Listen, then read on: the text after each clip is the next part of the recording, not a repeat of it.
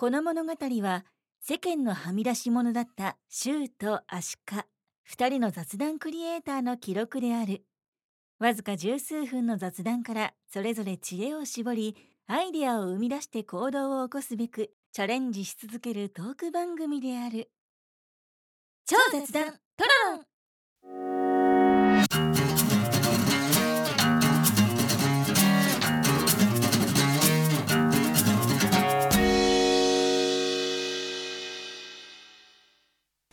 シュウさん。はいよ。最近僕は疲れてるんですよ。疲れてる。どうした？どうしたのだ？優しいな。優しいな。優しいのか？なんとなく。い どうした？やなんかねやっぱ最近やっぱりこう、講師という言い方さあれだけど、まあ、仕事にしても、うん。プライベートにしても、まあ普段の生活ねにしてもね、うん。なんかやっぱりこうみんなギスギスしてんなと思って、うんなんかねうん。お店にしたって電車にしたって、うん。まあ仕事の取引先や、まあ、仲間って言葉は僕あんま使いたくないんだけどうん。ギスギスしてる人には仲間とは思わないから。だから、うん。なんて言ったらいいんだろうな。仕事相手、うん。仕事で携わる人か。うん。となんかこうやり取りするにあたってまあなんかねこううーん思いやりねえなって思うことがあるわけですよ。うん。ね。なるほどなんかこう正しさだけを追求するとか、うん。二元あの性善。うん。善悪。二元論的な。うんのがねもうはびこりすぎてて、うん。まあちょっと疲れてるわけですよ。まあねそういう原因もあるからね。うん。まあね全てにおいてね、うん。もちろん自分が正しいとかっていう意味ではなくて、うん。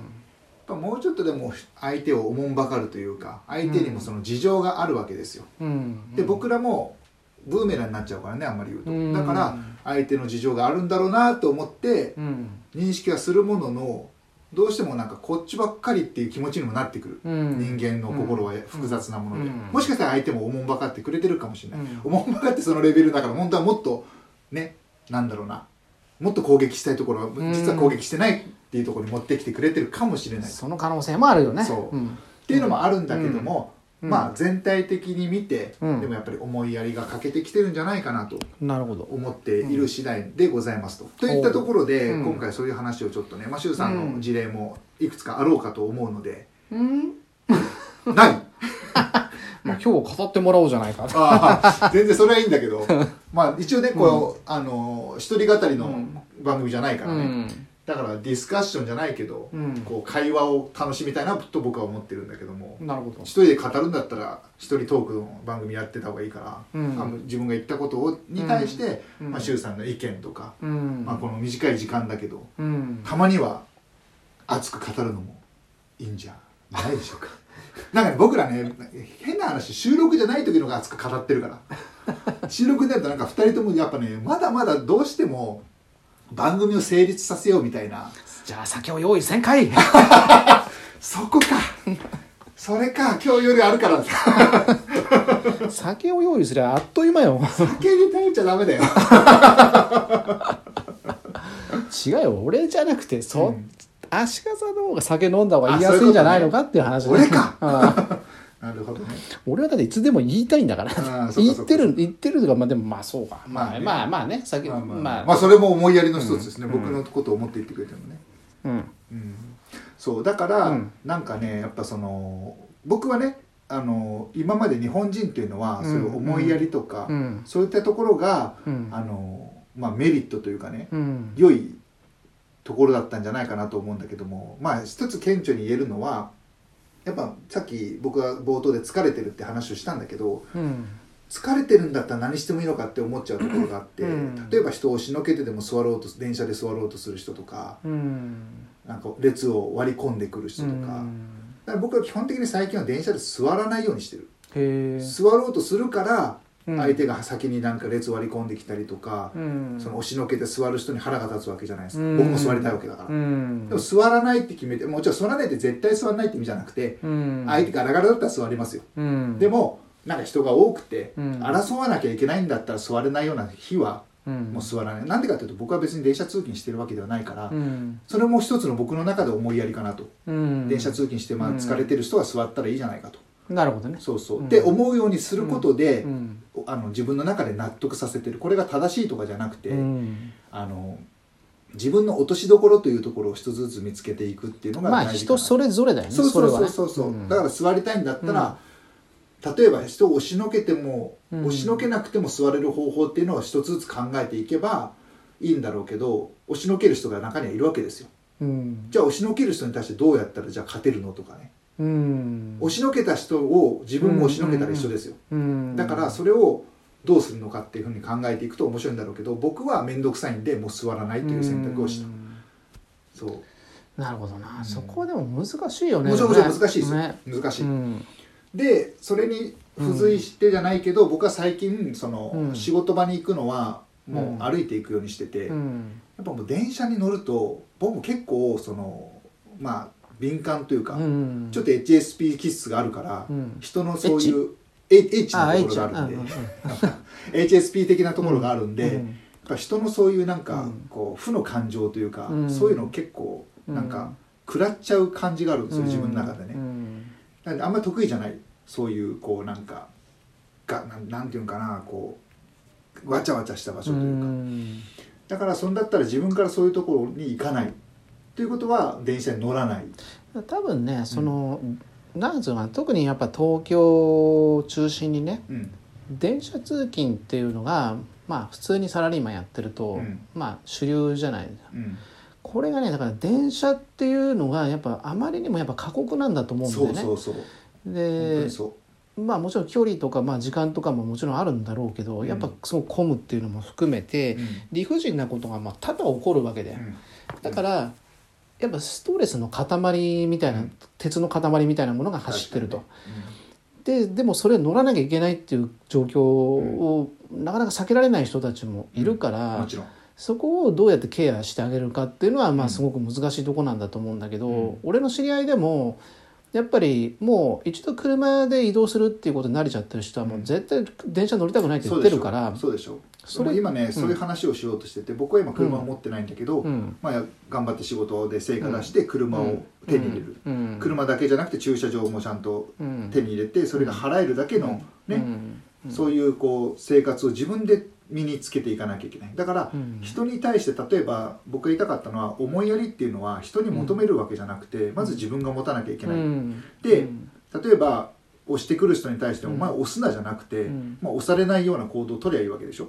うん。押すなっていう人に押すあのなんだろう。押すわけですよ押す人だから、うん。だからじゃあ押さないような場所に、まあ、立つとかね分かんないけど、うん。であのあとね電車でちょっとあの、うん。ドアの近くにいたら「すいません」とかって一声言えばいいのにこう、うんね、タックルようなしてくるような感じで押してくる人とかもいて、うん昔は僕もやっぱり血気盛んだったから「うんてめえこの野郎」ってやってたけど、最近はそんな暇も時間も体力もないので、まあ、あと恥ずかしいからねそんなことするのはね、っていうふうに僕の中では思ったので、なんか笑い笑いそうな顔になってますけどななんか言いたいことだったらどうぞ。いや血気盛んな時期も俺はよく知ってるからね。あそういうことかそういやいや昔はやってましたよ、うん。この野郎っつって。でももうしょうがないじゃないですか、やっても、うん。うん。だからもうむむしろそうなりたくないから、うん。そうならないように例えばね、うん。降りる時はちょっとずれるとかね最初から、うん自分お降りる人がいるいない関わらずずれてりゃいいわけですよ。うん。別に俺がここにいてもいいかなと思うからお前邪魔だっていう人が現れるわけで、うん。だからもう降りる人がいなくてもあの道を開けるとかこれねでも、も俺思ったんだけどうん、若い時の方がそれができてた俺は。逆にだから自分に対してのやっぱ活力もあるうし、んまあいろんな楽しみもあるんだろうね。だからその生活の中で年を食ってくればくるほど、うん。やっぱその負の追いやすいようなうん。事柄が増えてくるんでね、それをどうやって、まあ、自分の中で転換していくかっていうことが大事なことであって、うん。もちろん仕事を長年ずっとやっていけばだんだんやっぱ疲れてもくるし、うん。まあ、不満も増える、うん職場でもいろんなことが起きる。うん。で自分なりにもそこそこの経験値を踏んできて、うん。これに対して何言ってんだっていうこともあるかもしれない、で電車では行って自分はある程度ルール守ってんのにそれ守んないやついたらうん。やっぱ気になるし、うん。自分は守ってんのにってなっちゃうよね。うんでそういうふうなことがあるとかといってまあ普段から自分がガーッと暴れてね電車に乗るわけにもいかないんで、でそうするとなんかいつもこっちが損をしてるかのような感じになってくるよね。うん。でやっぱそうやってあの常にやっぱあのなんつうのかな。こう通勤っていう作業が、うん。まあすごそうだよね。く、あのストレスを生みやすい環境を生み出していると、じゃだからといってリモートがいいとは思わないんだけど、うんうんじゃあまあさっき足利さん言ったみたいに、うん。まあじゃあそうならない環境を作るっていうんであればじゃあどういうふうに作っていくのかと。でまあさっき言ったまあ手段としてはまあじゃあ車でまあ移動するようなことをやるのか、うん。そもそも電車で通勤しなくてもいいような身分になるのか。だから、うん。あの電車が嫌じゃないっていうか、うん。まあみんな嫌だと思うけど、うん。僕のようにここまでラジオのテーマまでにしてうん。話をしなくてもうん。大丈夫だよっていう人も中にいるわけでしょ、うん。そういう人たちにまで僕は電車に乗らない生活をしようよっていうつもりはなくて、うん。あのまずは自分がそれをやってで困ってる人がいたら僕はこうやったよっていう話をすることで、うんあ僕も頑張ってみようかなとかチャレンジしてみようかなってなるかなっていうところだけなんですよ。うん。だからそれが一つの思いやりというか、うん。まあ基本的にちょっと俺も最近いろんな人と話してて、うん。まあ思う思うことだったり、まあ、指摘されたりしたこともあるけども、うんうん。